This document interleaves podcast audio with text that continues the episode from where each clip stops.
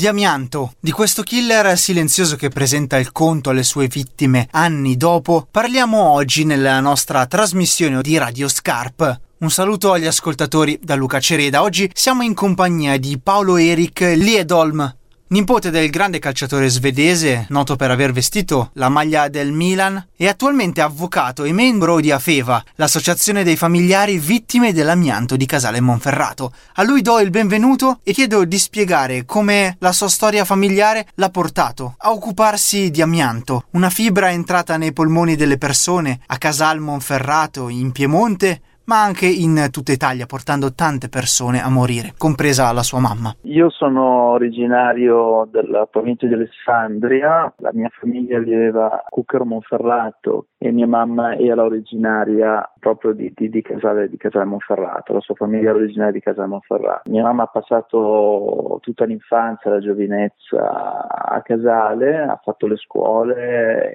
ha diciamo, vissuto per, per anni lì, negli anni ovviamente in cui era aperto lo stabilimento della Ethernet, quindi anni 70 e anni 80. Nel 2007 uh, le è stato diagnosticato il mesotelioma pleurico, che è la malattia che deriva dalla, dall'esposizione ad amianto. Dopo circa un anno e mezzo è venuto a mancare nel giugno del 2008.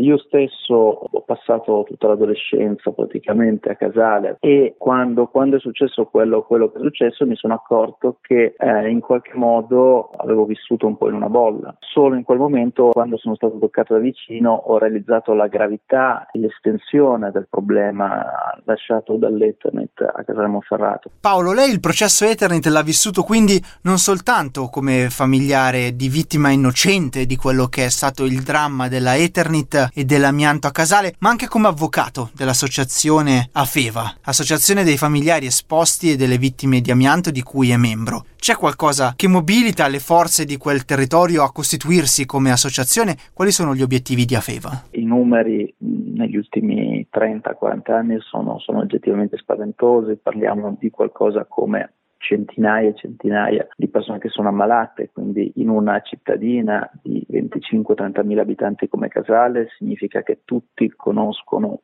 o hanno in famiglia quantomeno una persona che, che si è ammalata di, di mesotelioma. Ero, ero, mosso comunque da, da un intento di, di, di, provare a fare qualcosa, di capire di più. Mi sono avvicinato all'Associazione Familiari Vittime Amianto di Casale Monferrato, eh, che è l'associazione che, che, riunisce appunto tutte le persone che sono state eh, colpite direttamente dalla, dalla, patologia. L'associazione svolge diciamo, la sua attività principalmente su, su tre direttive. Da un lato lato c'è l'aspetto giustizia, quindi i processi Ethernet, sia il primo eh, conclusosi come noto con la prescrizione, sia questo che sta iniziando in Corte d'Assise a Novara. A Fera si occupa poi anche del tema della bonifica, diciamo forse il tema che più impatta sull'immediato, sull'oggi, perché eh, purtroppo eh, la presenza di, di, di manufatti in Ethernet e di amianto è ancora molto radicata nel territorio. L'amianto però non è un problema che riguarda soltanto il Casalese e la zona del Piemonte, ma è un problema che riguarda tutta l'Italia e che presenta anche ora, anche oggi, il proprio conto in vittime, uccidendo 8 persone al giorno a causa delle malattie asbesto correlate come il mesotelioma. Tra l'altro materiali in cemento amianto vengono prodotti ancora oggi. Qual è la situazione? Paolo, cosa fare oggi? Cosa si può